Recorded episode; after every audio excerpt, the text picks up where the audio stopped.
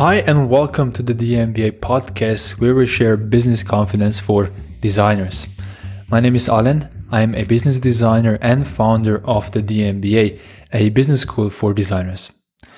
This is another mini MBA episode where I take one business concept, explain what it is, and we go also through the relevancy for our work as designers. And today, uh, I'll talk about opportunity costs, which is a super important concept for our decision making process. So, knowing opportunity costs will change how you take your personal decisions as well as professional decisions. And I think it will also have an effect on how you present your design work to decision makers, uh, whether that's within your company or with your clients. Now, if you're interested in learning more business concepts such as opportunity costs, um, you will also enjoy our seven day mini MBA, which is a free email course where in seven days you receive seven emails, each day introducing and each of these emails introducing a new business concept relevant for designers. So to sign up, head over to d.mba slash mini minus MBA. That is d.mba slash mini minus MBA. Now let's get back to the topic of this episode, which are opportunity costs, or as I like to call them, the hidden costs behind every decision. And to better understand this concept, we will look at one example, an example of us deciding to, to take an MBA, to take a full-time MBA program. So let's just imagine it's a two-year program at a renowned business school, and it costs $150,000 in total without the living expenses right? And when we add the living expenses, which means moving to a more expensive city, finding an apartment there, and moving costs, etc., this means that our actual costs are even higher, right? They're not just $150,000, which is the tuition fee, but they're more. And let's just say that these additional costs are $50,000. And this would give us the total cost of taking an MBA of $200,000. Now, most people would stop here and conclude that taking an MBA costs $200,000. But in reality, it costs us much more. During these two years, you won't be working. This means that you're also giving up your income. For example, if you are making $75,000 per year, that is another $150,000 lost in income over two years.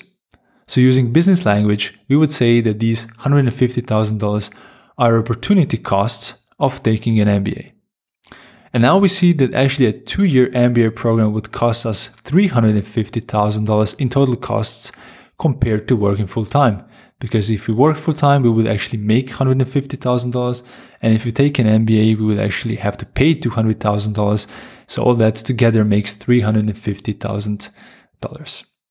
In other words, this means that an MBA program would have to accrue more than $350,000 in increased salaries over our entire career for it to be a good investment. So I hope this now better explains the opportunity costs, which actually describe potential benefits that we miss out on because we decided to do something else. For example, working full time versus taking a full time MBA program. Now to calculate the opportunity cost, we just have to take all expenses and benefits into account and compare all alternatives. Many companies use this concept to inform their investment decisions.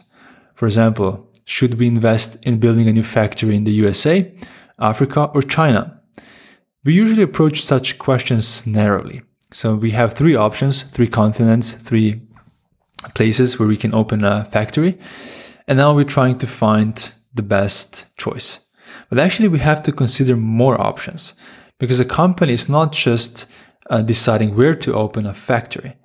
By saying yes to building a new factory, wherever it may be, we are saying no to many other options, like investing more heavily in research and development, maybe outsourcing production, buying a fast growing startup in their industry, and so on. Opportunity costs are so important because we humans have a hard time seeing things that are not immediately apparent. So sometimes we forget about what we're actually leaving on the table. The concept of opportunity cost is built upon the notion of scarcity and scarce resources. Because if we could do it all and have it all, we would not have to make any trade off decisions. In business, we typically look at time and money as scarce resources, which govern our opportunity costs. For example, if we go back in the history, Kodak, so the company producing the analog um, cameras and photography, they decided to invest its resources into further developing analog photography. So the company did not invest enough resources into a potentially game changing new technology, which was digital photography at the time. So Kodak's business model was based on selling film, so they could not understand how they could replace that revenue with a camera that does not need the film. And that's why they failed miserably. We have to understand that even the biggest companies have limited resources. Even though money is usually not a problem for them, time, focus, and strategic direction are. For example, if a captain steers a tanker towards the north, it takes them a few long minutes and miles to turn it back south. There is a momentum behind our decisions. It is also important to note that opportunity costs are not just monetary calculations. Usually, we cannot just compare a stock with 8% yearly return with a bond that has 2% yearly return. Let's have a look at hiring. What makes more sense? Hiring an experienced individual for whom it's harder to fit into the company's culture, or a talented young person who may not know as much but is a good cultural fit? Or maybe should we even outsource this position altogether? We face non monetary opportunity costs in our everyday lives, like saying yes to a Friday night shift and then realizing your favorite band is having a concert in your city, or taking a cooking class instead of a negotiating workshop. While opportunity costs describe benefits that we could have if we choose another option, sunk costs describe costs that can be recovered. Right? For example, a plane ticket that we have already bought for our upcoming vacation is a sunk cost. So it's already invested money or resource that can be recovered. And they're also extremely important for good decision making. An especially important concept here is called sunk cost trap. This is a tendency for us to continue with an activity or investment that is not meeting our objectives. And the reason we're continuing with this investment or activity is because we have already invested so much in it. So good decision making ignores sunk costs because they are irrelevant. We should only look at the future cost and their potential. To give another example, let's have a look at the our vacations, right? So as I said before, Let's imagine we have already booked our flights, and now after that, an even better opportunity comes across. Maybe your friends are inviting you to join them on a sailing trip, which is something you've always wanted to do. So, should you join them and ignore the plane ticket and sunk costs, or should you just continue um, and rather take the originally planned uh, vacation? Here is another example, maybe more from the business perspective. Let's say that your company decided to use a new sales software. So, one of the first things they do before deployment is training staff on how to use this new software. And that costs the company $30,000. So, what if the company finds another software provider that suits them even better, but that happens after the training has already taken place? So, should the company invest another $30,000 to train staff again and use the better software? or should it keep the already selected software and save $30,000? Now let's quickly have a look at how opportunity costs are directly relevant for the work of designers. So designers often complain that no one understands us and listens to our proposals. But we need to understand that decision makers need to look very broadly when making and taking these decisions we can gain actually more impact in the company by clearly outlining various options and hence outlining opportunity costs of each decision. So one thing we can start doing is when kicking off projects, we can host a meeting to uncover all possible options. So we could invite people with various backgrounds and from different departments because that will help us come up with a wide array of routes and opportunities. And in this meeting, we can keep asking participants what else could be done until we have a good list of alternatives that we can explore, right? So this would help us go wide in our process and see all the opportunities that a decision maker would consider and that we also need to consider, and we can also present the opportunity costs when we are uh, suggesting our recommendation.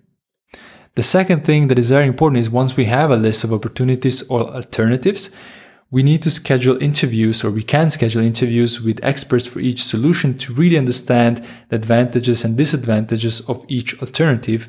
Or in other words, to really understand the opportunity cost of the, the choices that we are not recommending or not um, taking. And lastly, the concept of opportunity costs also affects how we should present our work. So what we should do is lay out several promising options available, not just the one that we think is the best, because this shows that we have thought about different alternatives.